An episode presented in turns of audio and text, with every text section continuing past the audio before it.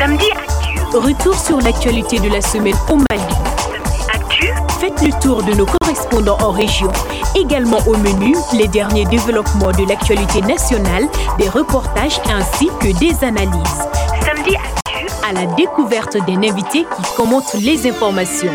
Samedi Actu. C'est tous les samedis de 9h à 10h en direct sur Mikado FM. Samedi Actu. C'est le magazine hebdomadaire de la rédaction Le Mikado FM.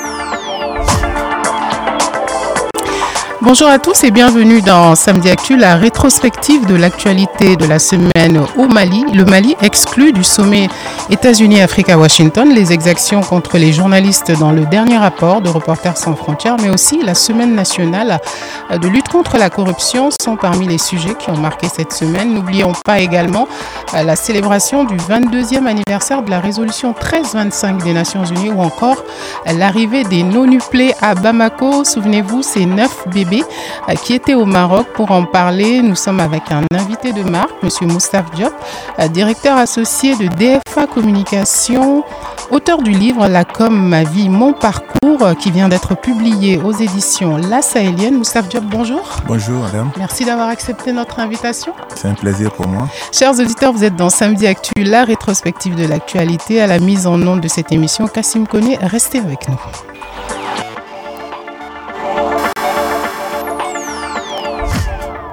Alors, Moustapha Diop, euh, vous êtes dans la com, mais vous venez d'écrire un livre. Comment est-ce qu'on passe de la com à l'écriture?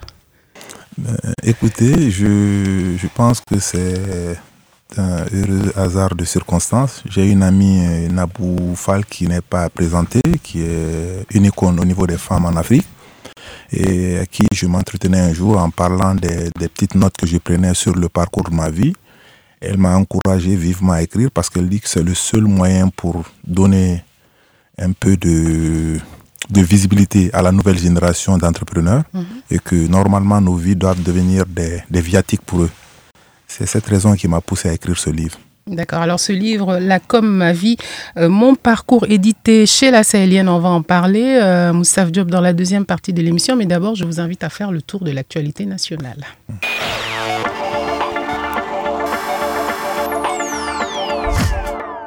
Et tout de suite, nous parlons de ce sommet sur la coopération efficace au service du développement qui a eu lieu cette semaine à Genève, en Suisse. Y participait le ministre malien des Affaires étrangères, Abdoulaye Diop, pour qui il faut éviter de tomber dans les cycles perpétuels de conflits. Au Mali, on écoute Abdoulaye Diop. Les questions de coopération, les questions de développement sont aussi liées à des questions de sécurité, à des questions de paix qui sont indispensables. C'est un cercle vicieux. Il faut ab- aborder ces questions euh, de façon tout à fait holistique. Euh, mais pour nous, euh, Mali, pour qu'on puisse éviter de retomber dans des cycles perpétuels de, conflits, de, de, changements anticonstitutionnels et d'autres paramètres, nous, on voudrait centrer l'essentiel du débat aujourd'hui sur le rôle de l'État. Parce que, à mon avis, on ne peut pas faire la paix sans l'État, on ne peut pas développer sans l'État, on ne peut pas même travailler avec la société civile sans État. Donc il faut encore une fois mettre, euh, même dans les situations de fragilité, il faut reconstruire l'État. C'est pourquoi nous, l'accent essentiel, c'est comment refonder l'État. Et quand je dis l'État, ce n'est pas l'État central, c'est l'État dans toutes ses dimensions. Voilà, cette réaction d'Abdoulaye Diop, hein, Moustapha Diop, il était au sommet euh, de Genève hein, sur la coopération euh, efficace au service euh, du développement. Un mot sur ce, ce- ces cycles perpétuels hein, de conflits au Mali dont il faut se prévenir. Bon, écoutez, le- le- le- le- ce n'est pas propre au Mali. On a souvent vu des crises en Asie, en Amérique latine, mais ce qui est particulièrement scandalisant, c'est que quand ça arrive en Afrique, on en fait un cas particulier. Ce que le ministre vient de dire par rapport à un État, c'est évident, c'est comme une direction. Quand une direction d'une entreprise n'est pas forte, l'entreprise ne fonctionne pas. Les États, c'est pareil aussi. Je me dis souvent, on voit les crises arriver. On ne fait rien pour les contenir et après, les conséquences sont dévastatrices. Oui. Donc, je me dis, c'est qu'il l'appel que le ministre fait est complètement réaliste et raisonnable. Oui. Il faut aider les États à éviter qu'on tombe dans ce genre de crise. Alors justement, il parle du fait que le développement est lié à la paix. Il y a toujours euh, ce principe de pas de paix sans développement ou de développement euh, euh, sans paix. Pourquoi est-ce qu'on n'arrive pas à avoir les deux finalement? Moi, je pense qu'on ne peut pas parler de paix dans un environnement de misère.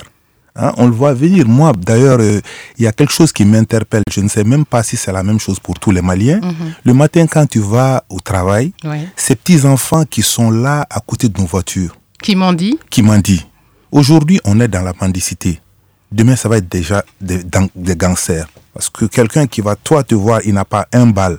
Il te voit avec une boucle en or ou une chaîne en or. ou dans une voiture Dans une euh, voiture, c'est normal que la personne réagisse. Oui, Donc, je pense qu'à un moment donné, il faut qu'on combatte ensemble la misère. oui. La misère est à la base de tous les maux dans le monde. D'accord. Combattre la misère. On va toujours parler donc euh, du Mali hein, sur la scène internationale. Moustapha Diop avec euh, ce sommet États-Unis-Afrique qui se tient à, Washington euh, cette semaine sous la houlette du président Biden. C'est le deuxième du genre après celui que Barack Obama a tenu en 2014. Mais le Mali, le Burkina euh, Faso, la Guinée et le Soudan sont absents parce qu'ils sont sous sanction de l'Union euh, africaine. Selon l'économiste euh, Modibo Mao Makalou, cette participation des États été conditionnée au rétablissement de l'ordre constitutionnel. On écoute ce sujet de Seydou Traoré. Ce que j'ai cru comprendre, en tout cas selon le communiqué de presse des organisateurs, c'est que les pays qui n'ont pas participé, les trois pays de l'Afrique de l'Ouest plus le Soudan,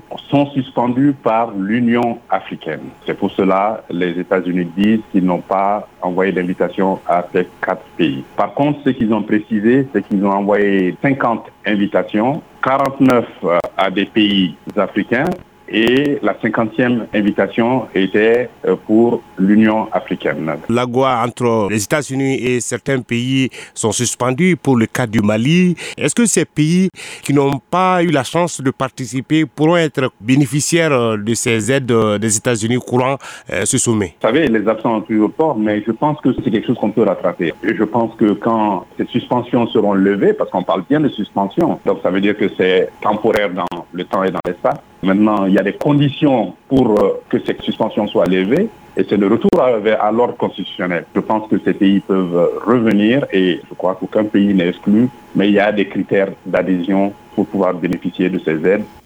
Voilà l'analyse de Modibo Mao Makalou, euh, économiste. Moustapha Diop, un sommet d'une telle euh, ampleur sans le Mali, la Guinée, euh, le Soudan, euh, qu'est-ce que ça vous inspire? Bon, ça m'inspire un peu d'injustice, parce qu'à ma connaissance, le Tchad fait encore partie de l'Afrique, si ma mémoire est bonne, Oui. et que le Tchad remplit exactement les mêmes conditions que le Mali, le Burkina et la Guinée. Donc pourquoi deux poids, deux mesures? Je pense que les Occidentaux n'ont pas compris quelque chose. C'est eux d'ailleurs qui consolident les pouvoirs anticonstitutionnels. Parce que quand l'injustice s'installe, les populations se révoltent. Donc forcément, on ne peut que soutenir nos autorités. À la limite, s'il y avait une sanction contre tout le monde, on peut se, se lier. Mais moi, je ne comprends pas cette position. Elle est liée à une sanction hein, de, de l'Union africaine. C'est une Oui, sanction pour- politique, Oui, mais pourquoi l'Union africaine ne sanctionne pas le Tchad? C'est- C'est-à-dire qu'il faut qu'on nous respecte. Mhm. On n'est pas des, des moutons. On est des adultes. Et tu as quatre enfants, trois font, quatre font une faute. Il y en a un, tu dis, bon, lui, peut-être qu'il est plus intelligent, il est plus truc, peut-être qu'il aura le moyen de s'amender. Donc, lui, je ne le sanctionne pas, je sanctionne les trois. Et tu penses que les trois vont accepter ça. On radicalise les positions. Alors, on parle de ce retour hein, à l'ordre constitutionnel. C'est un peu ce qui est attendu aussi du Mali. totalement, comme c'est attendu du Tchad, comme c'est attendu de la Guinée. Quand on prend des principes, c'est c'est ça la force des États-Unis. Les États-Unis, ce qu'ils nous ont montré dans le monde, c'est la justice. Mais aujourd'hui, La c'est démocratie. la démocratie et la justice. C'est pourquoi personne n'échappe. Mais aujourd'hui, ce même pays de démocratie est en train de, de, de tomber dans le piège des Occidentaux, Oui. avec deux messages différents. Moi, c'est le Tchad qui me dérange dans cette affaire-là. Ce n'est pas parce que je, je défends un pouvoir anticonstitutionnel, mais je suis contre l'injustice. Je suis contre l'injustice. D'accord. Alors, en parlant d'injustice, euh, les journalistes hein, dans le monde, Moustapha Diop, en sont victimes. 533, c'est le nombre de journalistes en détention au cours de l'année 2022. Euh, des exactions commises contre eux dans le rapport de Reporters euh, sans frontières qui estime que c'est un record jamais atteint. Et toujours selon RSF, 57 journalistes ont payé de leur vie leur engagement pour informer en 2022, soit une augmentation de 18,8% par rapport à 2021. Tchekoura Goïta nous en dit plus. Le record établi l'an dernier a de nouveau été dépassé selon RSF. Au 1er décembre 2022, 533 journalistes étaient incarcérés pour avoir exercé leur métier, soit 13,4% de plus que l'année dernière. Jamais non plus Reporters sans frontières n'avait enregistré un nombre aussi élevé de femmes journalistes emprisonnées.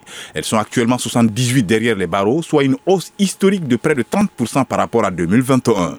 Les femmes journalistes représentent désormais près de 15% des détenus contre moins de 7% il y a 5 ans. En hausse également, le nombre de journalistes tués, 57 d'entre eux ont payé de leur vie leur engagement pour informer en 2022, soit une augmentation de 18,8% par rapport à 2021.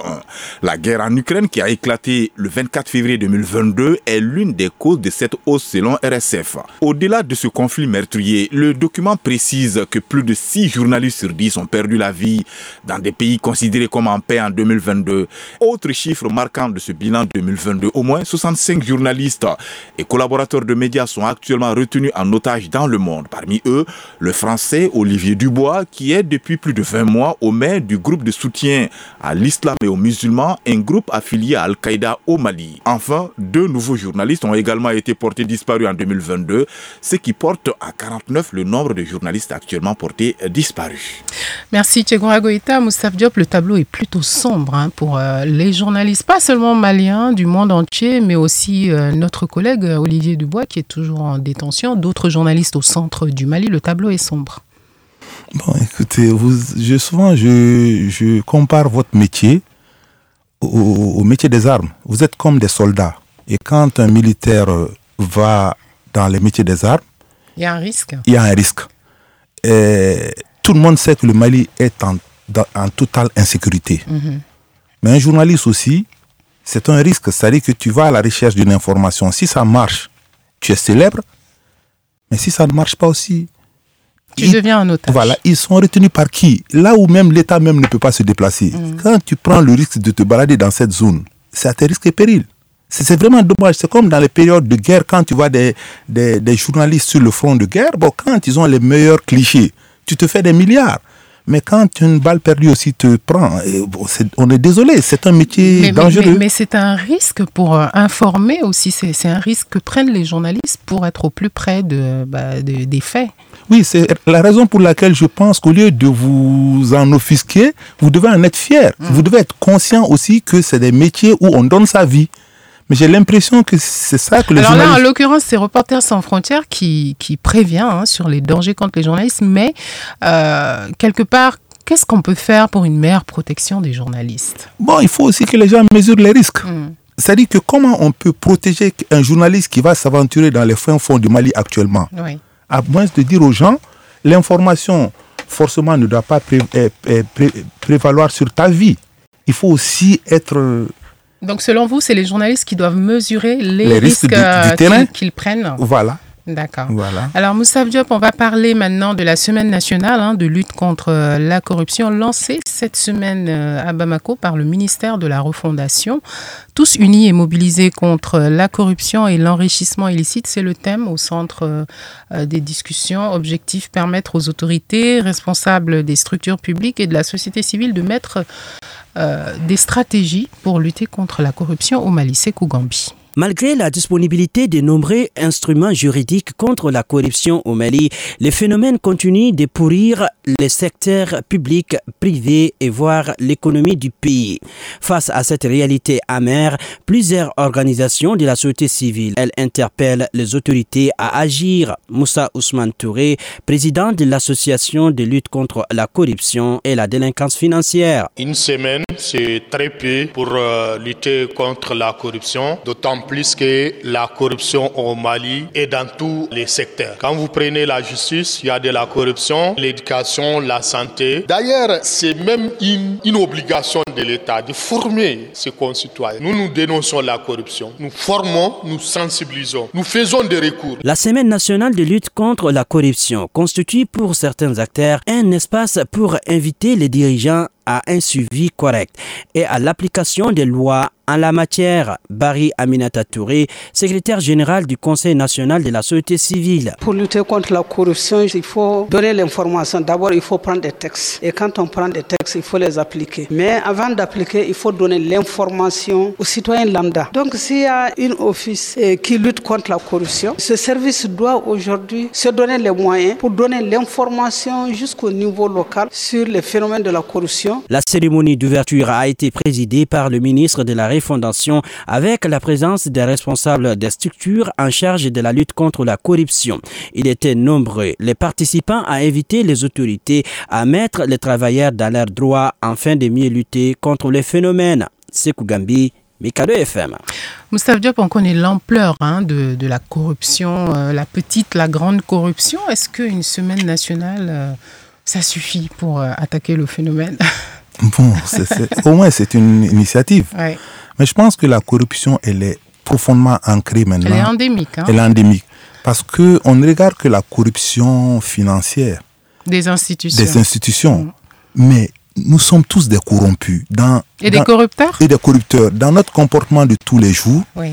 Tout le monde veut bénéficier d'un privilège. Qui veut faire la queue même dans un hôpital si tu ne passes pas par un cousin? Qui veut aller prendre sa carte d'identité, faire le rang comme tout le monde? Mmh. C'est-à-dire c'est tout ça mmh. combiné qui aboutit à la grande corruption. Et s'il y a un métier qui me fait vraiment pitié dans ce pays, c'est le magistrat. Ah. C'est le seul pays au monde où un magistrat, en faisant son boulot correctement, il se crée des ennemis. C'est-à-dire que tu prends un parent qui est un voleur, qui a été pris la main dans le sac. Quand le magistrat le condamne, oui. au lieu de le féliciter, tu en fais ton ennemi à vie parce qu'il a mis en, en tôle ton frère. Mais Oui. toi, tu oublies que ton frère a volé. Oui. Donc on est dans un pays qui est complètement Mhm. en sens inverse et on veut forcément que les magistrats jouent leur rôle. La corruption, c'est l'affaire de tous. C'est une question d'éducation, c'est une question de révolution collective. Sans ça, les instruments seuls ne pourront pas. Oui. En tout cas, le, le, chemin est long pour lutter contre la corruption. Ça me fait penser à cette corruption aussi sur les artères, un peu partout. Finalement, c'est un changement de mentalité qu'il faut. Qu'il faut, qu'il faut forcément, du temps de nos papas. Même nous qui n'avions pas encore, quand même, nous ne sommes pas euh, quand même des vieux. Nous sommes à la, à la limite. Hein? Mais on sait qu'il y a 20, 30 ans, il y a des choses qui se passent aujourd'hui qui ne se passaient pas hier. Il y a des choses que tu ne pouvais pas faire et rentrer chez toi à la maison. Parce que c'était la dignité de la famille, c'était tout. Mais aujourd'hui, tout est permis. Mhm. D'accord, merci en tout cas pour cette analyse. On va maintenant parler euh, de cette liste hein, de personnalités rendues publiques par le département du Trésor américain. Euh, une liste de personnalités parmi lesquelles figure le nom de Karim Keïta, ancien député au Mali. Euh, Brian Neuberg, chargé des affaires de l'ambassade des États-Unis, a rencontré la presse malienne et a donné les raisons de ces sanctions contre l'ancien député. Il est au micro de Ben Junior Cambiré. We have applied sanctions under the Magnitsky Act. This is a, a U.S. law and it is a, a, tool of the United States to. Nous avons pris des sanctions en vertu d'une loi américaine, un outil permettant aux États-Unis de lutter contre la corruption dans le monde et de promouvoir la protection des droits de l'homme. Et ce que ces sanctions signifient pour ce fonctionnaire officiel, c'est qu'il y aura des conséquences pour ses actions. Et ce qui est important, c'est qu'il n'y aura pas d'impunité. S'il a des ressources aux États-Unis, il aura des conséquences et éventuellement des restrictions de visas et potentiellement d'autres conséquences pour ses actions afin qu'il soit tenu responsable. Le dossier doit être constitué, les preuves doivent être très solides, elles doivent être très très bien préparées. Parfois, les preuves sont difficiles à rassembler, mais nous n'abandonnons pas un dossier si le dossier est important. Si l'acte de corruption et la violation des droits de l'homme sont très sérieux. Violations of human rights are very serious. Voilà, une affaire assez sensible, hein, Moustapha Diop, des anciennes personnalités euh, ciblées par euh, des sanctions et, et pas par n'importe qui, c'est les États-Unis. Euh, depuis, l'intéressé aussi a également réagi. Est-ce que c'est dans l'ordre des choses finalement? Bon, il lui appartient de se défendre, hein, c'est normal, mais tout à l'heure quand on commençait l'émission, c'est ce même pays-là qui a condamné qui empêche le Mali de le participer Mali même de au participer. sommet. Donc si ce pays s'en prend à un individu, je trouve que ce problème est mineur par rapport au problème d'un pays. Oui. Donc chacun va se défendre avec les moyens qu'il a. C'est les États-Unis d'Amérique, les gendarmes du monde, ils ont des principes qui s'appliquent à tout le monde. C'est dommage parce que c'est un, un fiston, c'est quelqu'un que j'aime bien. Et j'espère qu'il trouvera les arguments pour se sortir de la griffe de, de ces accusations. D'accord. Alors on va parler de, de cette de cette bonne nouvelle, on peut le dire, euh, vous avez entendu parler des non-nuplés maliens, euh, les seuls au monde hein, qui sont rentrés sains et saufs à Bamako euh, ce mardi après avoir passé deux ans au Maroc. Le monde entier était suspendu au bulletin de santé de ces neuf enfants nés dans une clinique de Casablanca. Cinq filles, quatre garçons, tous ont survécu. Aboubacar Diko. Dieu merci, les non-nuplés sont bien arrivés à Bamako très tôt ce matin. Longue vie à eux, s'est exclamé le ministre de la Santé Djemine Toussangari dans un tweet accompagné des photos de neuf enfants. Sur les clichés, ils ont l'air en forme, en parfaite santé même, avait assuré l'équipe médicale marocaine. L'un d'eux est tranquillement assis sur les genoux de sa maman Alima à Casablanca où ils sont nés. Ils étaient suivis quotidiennement ainsi que leur mère par une équipe médicale à la clinique comme dans la résidence de convalescence. Tout ceci a été rendu possible grâce à la mobilisation de plusieurs médecins à Tombouctou, Bamako et Casablanca ainsi que des autorités des deux pays. Ils ont tous un caractère différent. Certains sont calmes tandis que d'autres font plus de bruit et pleurent beaucoup, avait déclaré leur père Abdelkader Arbi, comme quoi les repas à neuf peuvent être bruyants. Petite pensée à Alima et Abdelkader. Voilà, les non-nuplés euh, Moussaf Diop, ils sont maintenant à Bamako. Le Maroc s'en est chargé pendant deux ans avec l'appui du roi Mohamed VI. hein. Parmi eux, il y en a qui s'appellent Mohamed, d'autres s'appellent Bandao. Euh, Aujourd'hui qu'ils sont au Mali, qu'est-ce qu'il faut faire pour cette famille? C'est quand même neuf enfants, ils vont rentrer à Tombouctou. Qu'est-ce qui peut changer dans leur vie? Moi, je pense que ce qui peut changer dans leur vie, c'est qu'on ne s'arrête pas à ce élan de communication. C'est-à-dire, en fait, euh, quand on parle de, de leur présence dans le livre Guinness Record, ça devient des outils de communication, de publicité qu'on exploite. Il faudrait que les autorités veillent à ce qu'on n'exploite pas ces gens. Parce que c'est de l'exploitation. Quand tu es dans le livre Guinness Record, il y a forcément des retombées. Parce que c'est c'est ça qui leur permet d'exister. Donc, je souhaite quand même qu'on suive un peu ces gens pour que la communication aille de pair avec aussi leur développement. Que dans un an, deux ans, qu'on puisse savoir ce qu'ils sont devenus et puis qu'il y ait un- vraiment un, un soutien constant. Que ça ne s'arrête pas uniquement à l'action publicitaire. C'est ce que je peux dire. C'est tout le mal qu'on leur souhaite, euh, en Voilà. tout cas. Et enfin, dernier sujet d'actualité, euh, la résolution 1325, hein, euh, dont le 22e anniversaire a été célébré. Cette résolution du Conseil de sécurité euh, de l'ONU sur femmes, paix et sécurité. Le Mali et ses partenaires se donnent la main pour lancer les activités. Reportage à Sassakiliba. Lorsque le Conseil de sécurité l'adoptait en 2000, il a mis en lumière l'un des plus grands silences de l'histoire, la violence systématique, brutale et fréquente dont sont victimes les femmes et les filles dans les conflits armés. 22 ans après, le Mali fait un bilan de ces différents plans d'action nationaux. Sayon Doumbia, secrétaire général du ministère de la promotion de la femme. La résolution 1325 a, contribué au respect de la loi 052, l'augmentation du nombre de femmes au niveau du comité de suivi de l'accord. En termes de points qu'il faut améliorer, il y a toujours des zones qui ne sont pas mobilisées pour le moment à cause de l'insécurité.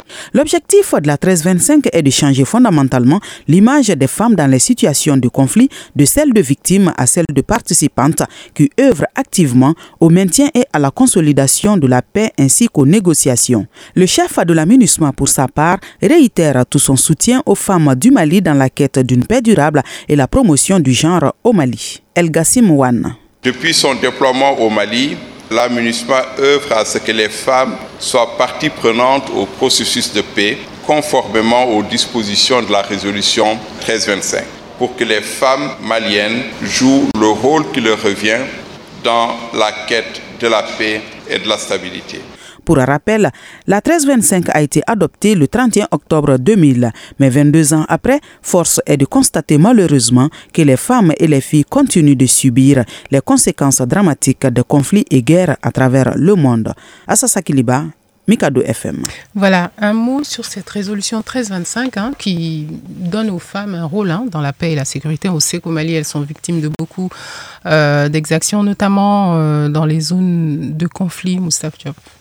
Bon, à mon avis, moi, je pense que si c'est une résolution prise maintenant, elle vient un peu en retard. Parce non, que elle a été prise euh, il y a 22 ans. Il y a 22 ans. Oui. Donc, parce que les femmes sont. Le, pour moi, c'est le, c'est le soubassement de toute société. C'est pourquoi quand moi je vois souvent des combats pour demander l'équilibre, ça me fait sourire. Parce qu'on n'est même pas dans une situation d'équilibre. Les femmes sont nettement au devant de tout. Oui. Tout repose sur les femmes. Donc plus on les responsabilise, on a de chances de- d'avoir des résultats. Moi, je suis D'avoir des sociétés pacifiques? pacifique, totalement. Parce que la femme, par essence, est un être pacifique. Mais comment on les protège dans ces situations de conflit où elles sont victimes de violences sexuelles, d'exactions? Il faut, il faut sévir avec la plus grande euh, rigueur. Souvent, moi, j'entends, je vois des, il y a eu des cas ici où des femmes ont été assassinées, mais je ne pense pas que les sanctions sont à la, à la dimension de l'acte posé. Et tant qu'on n'arrivera pas à ça, les gens ne se, ne changent, les mentalités ne changeront pas. Les Pour moi, il faut plus de, il faut plus de lois, plus La de- justice, la justice, l'impunité. L'impunité, voilà. Moustapha Diop, nous allons maintenant passer à la partie invitée de cette émission. L'invité du jour. Alors, je rappelle que vous êtes le directeur euh, associé de DFA Communication, euh, ancien président euh, du GEPAC, hein, le groupement des agences de communication du Mali, mais vous êtes aussi, on va dire, nouvel auteur, puisque vous venez de publier ce livre, La comme ma vie, mon parcours aux éditions La Sahélienne. Je vous l'ai demandé tout à l'heure en début d'émission, d'où est venu ce besoin d'écrire un livre sur la communication? Vous m'avez parlé de Naboufal, mais est-ce que dans le processus, ça a été facile de mettre sur les pages blanches toute cette expérience Justement, c'est là où je veux vraiment euh, dire toute mon admiration, tout mon respect pour les milliers d'écrivains du monde du monde. Parce que avant de commencer cette initiative, je pensais que c'était facile. Mais bravo, votre métier n'est pas facile du tout. L'écriture, c'est difficile. Si je vous comprends bien, dans ce livre, euh, Moustapha Diop, vous évoquez votre parcours depuis l'université, depuis ces années à Londres. On peut dire que vous étiez bien loin de la communication à cette Total- époque. totalement. Comme je vous ai expliqué, je- j'avais fait une formation de techni- technicien supérieur en soins intensifs euh, à Constantine en Algérie. Ensuite, je débarque en Angleterre, je fais des cours d'anglais et puis je me rends compte que ce diplôme peut être homologué. Mais qu'il y a des métiers qu'on peut exercer avec ce diplôme-là, notamment euh, infirmier, notamment visiteur médical. Donc, j'ai choisi infirmier à l'époque qui était euh, assez lucratif. Donc, j'ai fait des cours d'adaptation et puis j'ai eu ma carte euh, pour être affilié à l'Ordre des infirmiers du Royaume-Uni. Et j'ai travaillé. Parallèlement, je me suis inscrit pour faire un master. Parce qu'à la différence des pays francophones, les infirmiers ne sont pas simplement des auxiliaires de santé. Ce sont quasiment aussi des, des médecins bis. Parce Mhm. qu'il y a des infirmiers qui vont jusqu'en doctorat dans les sciences infirmières. Oui. Ce qui n'est pas la mentalité en Afrique. En Afrique, on a l'impression que l'infirmier est un subalterne du médecin. Alors que dans ces pays-là, c'est un métier à part. Mhm. Voilà. Effectivement, euh, vous dites que le travail est même fait sous serment, les gestes sont contrôlés, mesurés, surveillés, alors que la communication donne plus de liberté, c'est beaucoup plus intuitif. Ça, c'est la page 39. Alors, comment se passe la transition? Bon, la transition, c'est quand même un, heureux hasard de la vie. Hein. Je vous ai raconté dans le livre que quand je suis rentré en cherchant du boulot, j'ai un ami qui avait créé la première agence de communication du Mali qui s'appelait MC2, qui n'avait pas longtemps vécu au Mali. Donc Alors, ça, c'était en quelle année, Moussa? C'était en 92. Oui. Et quand le président Alpha venait de prendre le pouvoir, c'était la, la démocratie, les premières agences, la liberté des radios, tout ça. Donc lui, il en a profité pour revenir dans son pays et essayer cette, euh, cette activité. C'est en ce moment que moi, je suis rentré. Vu que je passais tout mon temps dans son bureau qui était au, au quartier du fleuve en déposant des CV par-ci, par-là, un jour il m'a dit, bon, comme toi tu es bien intégré au Mali, pourquoi tu ne me donnes pas un coup de main? Et en attendant que tu trouves un, un travail. C'est comme ça que j'ai démarré. Donc, euh, Donc, vous travaillez d'abord pour lui, vous vous Oui, familiarisez avec le monde de, la communication.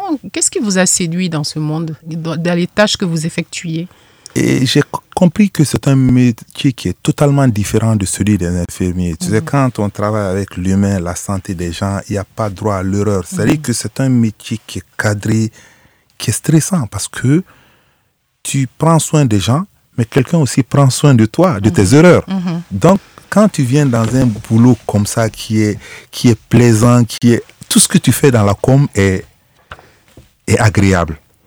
Tu as moins de pression. C'est vrai que c'est une entreprise. Tu as quand même une obligation de résultat au- au- dans ta tête, Oui. mais tu n'as pas une pression qui est pesante. Donc, c'est ce côté qui m'a énormément émerveillé dans ce métier. Alors, vous allez ensuite donc euh, créer votre agence hein, avec votre associé Oui, euh, Daouda, 97. voilà, en 97, Daouda Fall. Euh, Est-ce que le duo a été automatique Est-ce que c'était c'était une évidence? Bon, on a quand même cheminé ensemble de 92 à 97. Étant des amis, je ne t'ai pas considéré comme son employé. On est, on est des amis, on a toujours fonctionné, on a maintenu notre amitié dans l'entreprise.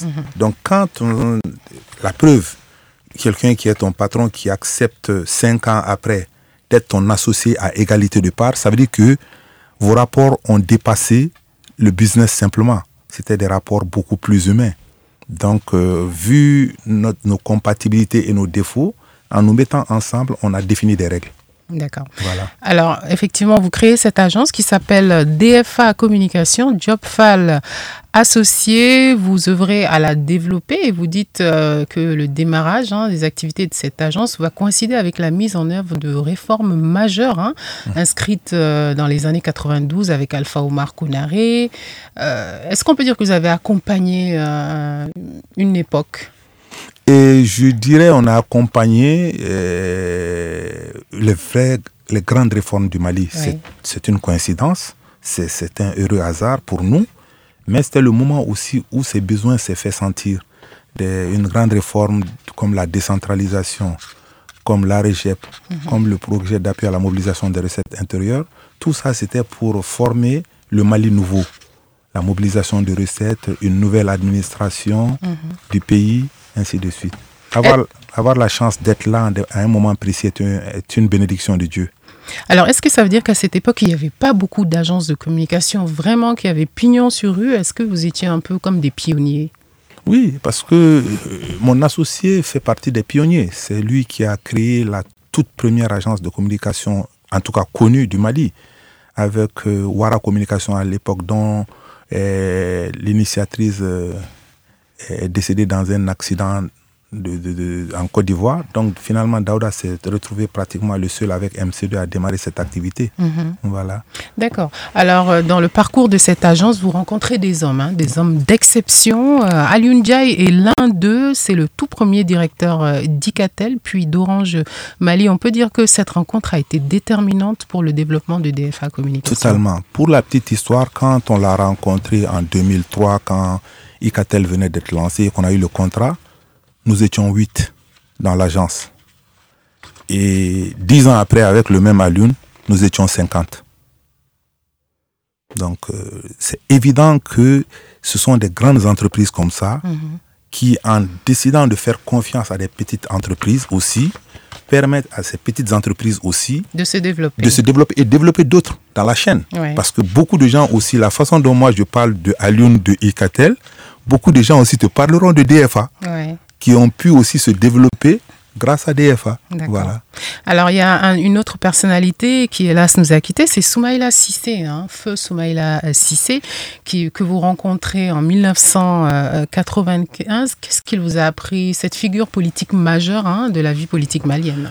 Écoute, Soumaïla restera peut-être un peu celui qui m'a le plus impressionné dans ce pays. C'est dommage, je prie pour le repos de son âme, que les Maliens n'aient pas découvert cet homme qui a été vilipendé.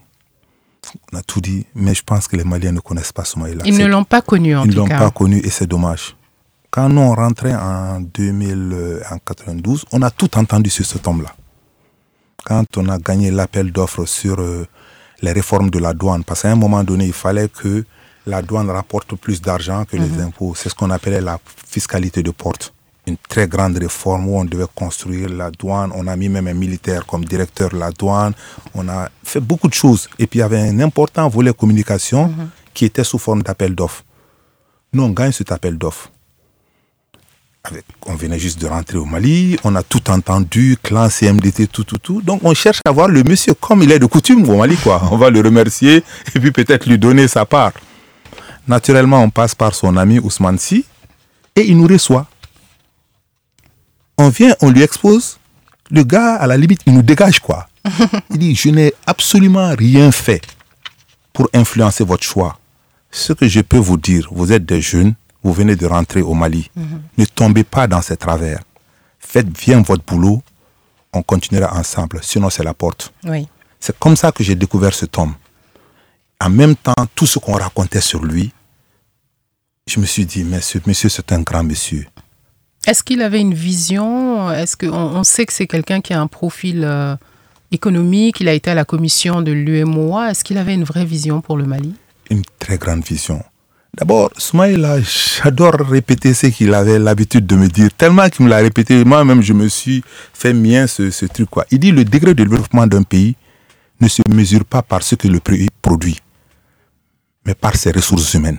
La compétence de ces hommes. La compétence de ces hommes. Donc, mhm. c'est quelqu'un qui croyait fondamentalement en l'homme malien. La mhm. preuve, quand on est rentré, on avait des collègues euh, en Algérie. Le premier directeur de l'ACI, c'est un informaticien qui a fait l'Algérie avec nous. Mais Soumaïla l'a pris sous son aile à l'ACI et quand il a quitté, il l'a mis à sa place. Donc, c'est quelqu'un qui a quand même fait la promotion de beaucoup de jeunes mhm. et qui avait une véritable vision économique du pays. Pour Soumaïla, c'est le secteur privé qui était le moteur de l'économie. D'où sa proximité avec le secteur privé, parce qu'il y croyait énormément. Il pensait que l'État ne doit que collecter des impôts et orienter les grandes décisions. Mais le secteur qui peut apporter de l'argent, c'est le secteur économique. Alors justement, après cela, vous allez accompagner hein, sa campagne en 2002. Euh, est-ce qu'on peut dire que c'est une autre étape dans la vie de DFA, accompagner un candidat à l'élection présidentielle? Oui, écoutez, nous arrivons à, à, mettre en place une agence en 97 avec euh, un ministre des Finances qui a fait 6-7 ans, qui a un carnet d'adresses incroyable, mhm. qui a étudié et travaillé en France, donc qui connaît tous les réseaux internationaux, mais qui décide de porter son choix sur une petite agence malienne. Quel symbole Quel symbole mhm. Qu'est-ce qui poussait Soumaïla à prendre une petite agence malienne au lieu d'aller prendre Avas ou... C'est la vision de l'homme. C'est son choix, c'est sa décision. C'est pourquoi je le respecterai jusqu'à mon dernier souffle. D'accord.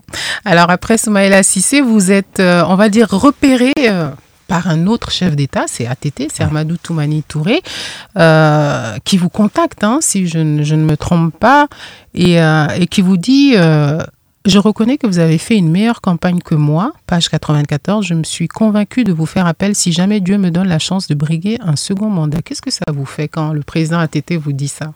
C'est l'extase. Au début, tu penses même rêver, quoi. Tu te dis, mais attends, c'est pas, c'est pas vrai. C'est pas vrai. Il est président en exercice. Il a tous les leviers de la planète. Il vient et il a l'humilité de vous parler comme ça. Ben, je sais pas quoi dire. Alors, vous avez développé ensuite une vraie relation avec euh, cet homme. Vous parlez de sa grandeur. Qu'est-ce qui vous touchait chez, chez Amadou Toumani Touré, dont dans le livre, il y a en tout cas beaucoup de passages et d'anecdotes sur lui? Moi, c'est son humilité. C'est son humilité et son profond amour pour le pays. Cet homme aimait le Mali. C'est ça qui m'a touché. Mais surtout son humilité. Tout ce que cet homme a posé comme acte, en tout cas de, mon, de la période où je l'ai fréquenté, mhm. est articulé autour de l'humilité. Souvent, tu te poses même la question. C'est le seul homme avec qui souvent tu te trouves en train de discuter. Tu doutes si c'est pas toi le président tellement qu'il est humble.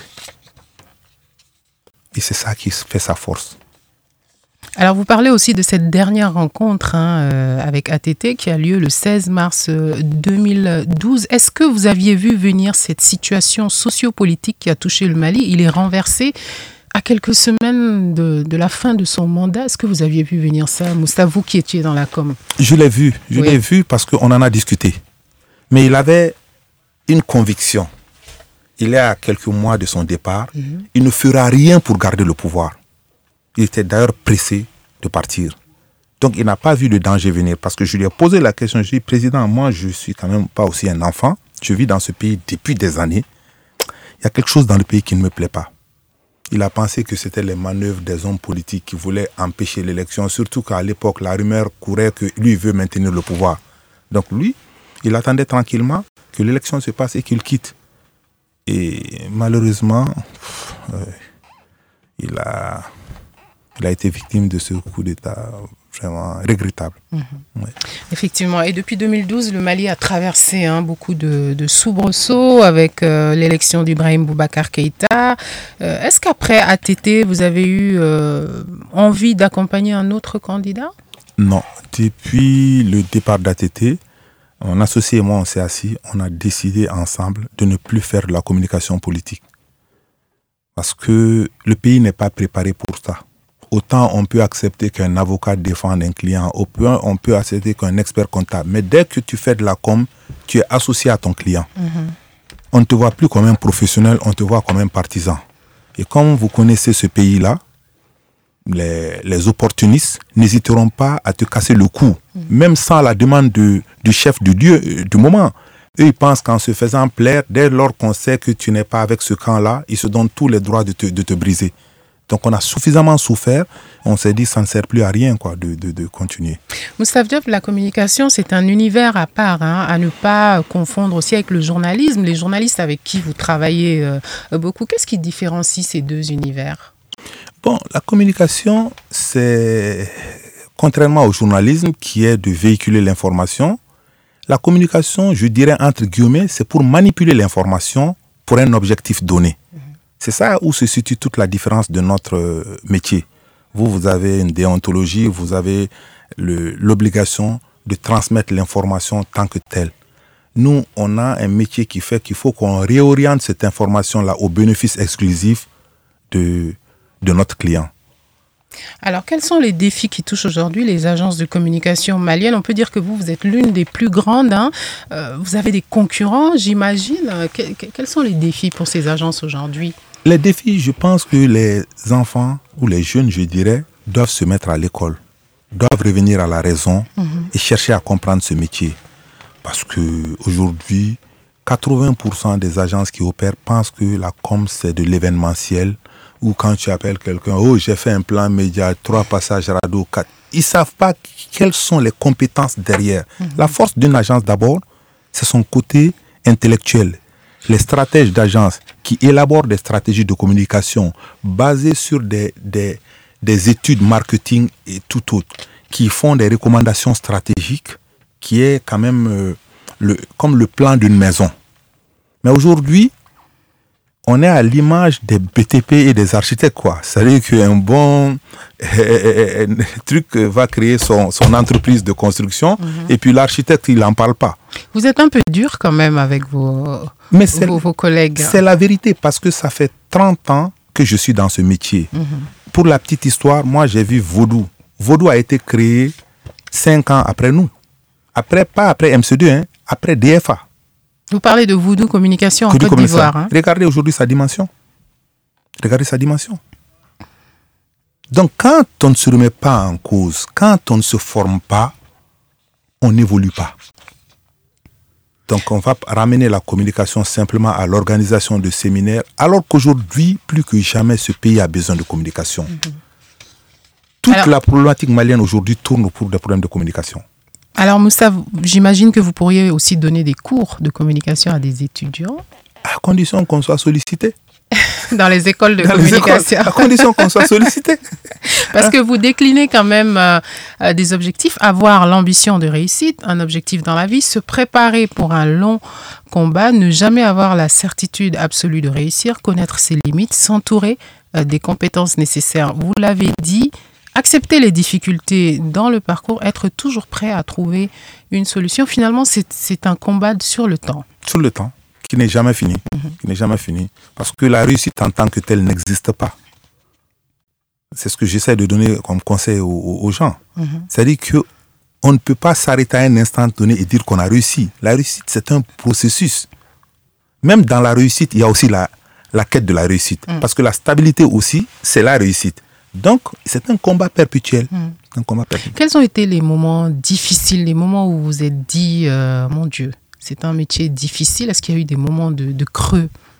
Oui, En 2010, Et on venait de faire la campagne d'ATT en, en 2007. Et puis l'entreprise tournait. Et puis Orange aussi avait quand même le vent en poupe. On a fait un grand concert. On a fait venir tout le monde sur le boulevard de l'Indépendance. C'était un grand concert avec euh, beaucoup de moyens mis en œuvre. À l'époque, il y avait une chanson célèbre sur les, les, encore le problème endémique de la corruption. Mhm. Parce qu'il y a un chanteur qui avait chanté Mère Zon, les mères voleurs, et les policiers aussi. Et puis, paf, on nous a tous saccagés, vandalisés. Ah oui, c'est vrai. c'est vrai. Et quand vous vous retrouvez à un moment donné à perdre presque 600-700 millions De matériel. en hein. une journée, Oui. plus tous les contractants, les artistes qui sont venus, leur matériel, c'est DFA qui a tout payé, tu te poses des questions. Tu te dis, est-ce que j'ai travaillé sincèrement? Est-ce que Dieu est avec moi? Parce Mhm. que pour que tu perds tout en une journée, il faut... Ça, ce jour-là, Mhm. je me suis posé beaucoup de questions. D'accord. Alors, Moustaphe, vous avez été également le président euh, du GEPAC, hein, le groupement euh, professionnel des agences de communication du Mali, qui fédère un peu toutes ces agences. Quel est son rôle essentiel? C'est la défense des intérêts de la profession. Ouais. Euh, je rappelle que c'est le GEPA qui a mené le combat, qui a abouti à la première loi sur le régime général de la publicité au Mali, qui est vraiment un acquis. Parce qu'à l'époque, ce métier était comme un métier de coxer, quoi. Informel. hein. Informel à la limite, quoi. Mm. Tu vas chez un notaire, tu crées ton agence, tu dis Aja Communication et tu écris au ministre de la Communication pour demander un agrément. C'est la même loi qui dit que au bout de 15 jours, tu es agréé. Réponse ou pas réponse. C'était ça notre métier. Mhm. Pas de diplôme, absolument rien. Aucune réglementation. Aucune réglementation. Aujourd'hui, tu ne peux pas exercer au Mali si tu n'as pas un agrément. Il y a une commission nationale d'agrément qui, sur une base euh, périodique, se réunit pour attribuer des agréments et il y a des critères qui sont bien définis. Mm. Donc, ça, ça, ça compte. mais ça n'a pas été facile, hein, cette loi. hein. Ça a été un long processus. Un long processus, un long combat, euh, des difficultés personnelles parce que tout repose sur le président. Ouais. On dit le président, euh, on a tout entendu. On est égoïste. Moi-même, je ne viens pas de la communication. Pourquoi j'empêche les autres de venir? Je dis, mais écoutez, moi, je suis à DFA. Vous ne savez pas le rôle que je joue là-bas C'est pas moi celui qui ré- rédige les recommandations stratégiques. Je suis chef d'entreprise. Je m'entoure des gens qu'il faut. Vous faites comme moi, mais vous ne pouvez pas avoir des passe-droits. Parce qu'à l'époque, on s'était retrouvé à 400 agences de communication ici au Mali. Ah oui, c'est Ouais. beaucoup. La Côte d'Ivoire, qui fait quoi? 40% de l'UEMOA, n'a jamais eu 20 agences de communication. Donc, il faudra en avoir peu, bien réglementés, qui agissent bien sur le marché qu'une pléthore. Une pléthore, voilà. Ouais. Alors, Moussa Diop, dans le livre, vous citez énormément d'auteurs, euh, Cormac McCarthy, Vincent Gaillard. Euh, il y a toujours, c'est intéressant, des situations. L'une de Jacques Attali, le trafic d'influence constitue le pain quotidien euh, du pouvoir. Il y en a beaucoup que j'ai noté. Euh, est-ce que vous avez un mentor euh, Vous lisez beaucoup, j'imagine. Vous avez un mentor, une figure comme ça, un livre de chevet? Et Confucius, je lis beaucoup Confucius et je lis beaucoup Warren Buffett, Ouais. qui est un milliardaire américain mais qui est un sage. Donc, euh, et je vois que tout ce que nous vivons dans la vie se retrouve dans ces citations. Mhm. Toutes les situations ont déjà été annoncées par des hommes avant nous. Moi, je recommande à travers ce livre-là, pas pour que les gens lisent mon livre, hein, mais moi-même j'ai pris le pari. Mhm. Désormais, je lirai beaucoup plus, quoi. Parce que tout, tout a été écrit. Ouais. Hein, on a tellement d'exemples dans la vie. Ouais. Alors, euh, on arrive presque à la fin de cette émission, Moustapha Diop. Il nous reste deux questions. Le contexte malien qu'on traverse aujourd'hui, cette transition, est-ce qu'elle a un impact euh, assez difficile sur les agences, les recettes? On sait que le secteur privé malien traverse aujourd'hui des, difficultés avec la crise. Vous êtes vous-même membre du comité euh, stratégique du, du patronat malien. Écoutez, c'est tellement dur pour nous que la dernière fois que je me suis déplacé en, en clientèle, et j'ai dit à mon associé, moi je ne sors plus, parce que je j'en ai voulu à la personne, mais elle a été très honnête avec moi. J'ai démarché la personne, elle me dit, je n'ai même pas encore fini mes affaires sérieuses pour parler de communication. Pour dire que c'était tellement dur, je le comprends. Il est dans une activité qui, qui, qui, qui rame. Donc, il n'a pas fini de régler ses problèmes d'impôts, des choses comme ça, pour parler de la com. De la com, ouais. Donc, ça veut dire que nous, nous sommes ceux qui payent le plus lourd tribut dans cette crise-là. Mais une crise aussi, elle est cyclique, elle fait partie de la vie d'un pays, d'une entreprise. C'est pourquoi moi, je refuse d'aller sur les jugements politiques. Et je suis à cheval aujourd'hui sur deux pays, le Canada, le et, Canada et le Mali. toute la planète souffre. Oui. Il ne faut pas qu'on en fasse un cas malien. C'est vrai que peut-être certaines situations ont dû un peu exacerber chez nous, mais ramener cette crise-là à une crise politique, c'est, Le transport a les coûts en rachérie de 300 dollars. Oui. Le carburant au Canada aujourd'hui est à 1 dollar et quelques. C'est évident. Nous, nous ne produisons rien. Nous consommons tout de l'extérieur. Donc, c'est forcément que le pays. Mais ramener ça à la crise politique. Parce que l'erreur, c'est quoi? C'est que dans ces conditions, on fait une élection. Le nouveau président vient, il ne sera pas deux jours. Parce qu'on va penser que c'est la démocratie qui amène l'argent. Mais non. Une crise, quand elle est dans le monde, on la gère ensemble. Mais les problèmes politiques aussi, on les gère à part. Mais essayer de ramener cette crise-là à la crise politique, moi, je ne pense pas que ce soit la, la vraie raison. Vous avez mentionné le, le Canada, hein, ce pays où vous avez votre famille, Moussa. Vous êtes à cheval entre le Mali et, et le Canada. Qu'est-ce que vous trouvez au Canada que vous ne trouvez pas au Mali? Vous y allez très souvent, à Winnipeg. Bon, c'est d'abord les Canadiens que je ne trouve pas aux Maliens. les Maliens que je ne trouve pas au Canada. C'est d'abord deux, deux zones totalement différentes. On ne peut pas comparer le Mali au Canada. qui fait partie du cinquième ou sixième pays du monde. Mais c'est un pays d'immigration, donc de, de mélange. Et les conditions de vie sont nettement meilleures ici. C'est c'est ce qui pousse tout père de famille responsable à vouloir mettre tes enfants dans un contexte euh, favorable. Mhm. Ce n'est pas que tu réunis ton pays, mais tu essaies simplement de donner la chance que toi tu n'as pas eue à tes enfants. C'est ça qui m'a amené dans ce choix. Voilà. C'est une forme d'ouverture d'esprit, Voilà, finalement. tout à fait. Moussaf Diop, euh, dernière question de tradition dans cette émission, c'est de vous demander quelle est l'actualité qui vous a marqué cette semaine, nationale ou internationale. Alors, est-ce que c'est la Coupe du Monde? Effectivement. Je marche sur votre langue. hein. Je dis quelque part que Dieu est bon. Dieu est bon et Dieu est grand. Quand je vois le problème politique aujourd'hui entre la France et le Mali, et dire que au moins deux Maliens ont contribué à amener le sourire à Macron, je me dis qu'il faut que les gens soient raisonnables. Deux, deux buteurs maliens. Deux buteurs maliens. En équipe de France. En équipe de France. C'est c'est la réponse. Un pays qui est sous sanction, qui est en train, mais il y a deux de ces ressortissants-là qui t'ont donné le sourire. Uniquement pour eux, tu peux mettre de l'eau dans ton vin. C'est pourquoi je dis le monde est globalisé, on est ensemble. Personne ne peut se développer sans personne. Certains ont la chance. La preuve, Dieu est bon. Parce que l'évolution politique qui se passe aujourd'hui avec le, le virage à 180 degrés des États-Unis, on va voir ici. On va voir. Si sans le soutien des États-Unis, la position par rapport à l'Ukraine va continuer. C'est pourquoi je dis que le monde a besoin de paix, le monde a besoin d'unité, le monde a besoin d'amour. Mm. Ceux qui ne l'ont pas compris se trompent de monde. Alors, pronostic euh, pour la finale, France ou Argentine dimanche? Moi, sincèrement, dès le début, moi, je n'ai pas eu de doute dans ma tête. La meilleure équipe du monde, c'est la France. Il n'y a même pas de débat. C'est-à-dire qu'il faut éviter des analyses politiques parce qu'on n'aime pas la France. Tu prends individuellement une équipe, c'est des, des hommes. Sans faire de, prise de parti, tout le monde peut faire le portrait parallèle. Internet est sur là. Tu prends le gardien argentin, tu prends le gardien français. À part Messi, je ne vois pas qui tu vas comparer au. La France a l'une des meilleures équipes de la planète. Une ligne d'attaque avec Dembélé. Et c'est une équipe, on, on l'oublie, qui est allée sans sept titulaires.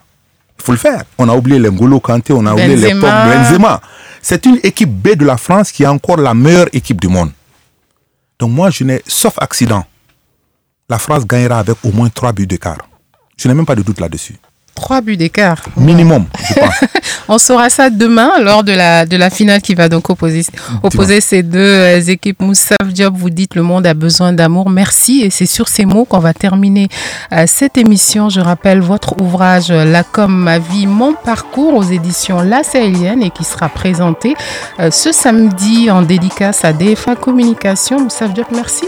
Merci, madame. À Et- bientôt. Et bon vent à Mikado FM. Merci beaucoup à la mise en onde Cassim Koné. Retrouvez cette émission en rediffusion à 17h. Samedi Actu. Retour sur l'actualité de la semaine au Mali. Samedi Actu. Faites le tour de nos correspondants en région. Également au menu, les derniers développements de l'actualité nationale, des reportages ainsi que des analyses. Samedi Actu. À la découverte d'un invité qui commente les informations. Samedi Actu. C'est tous les samedis de 9h à 10h en direct sur Mikado FM. Samedi Actu. C'est le magazine hebdomadaire de la rédaction de Mikado FM.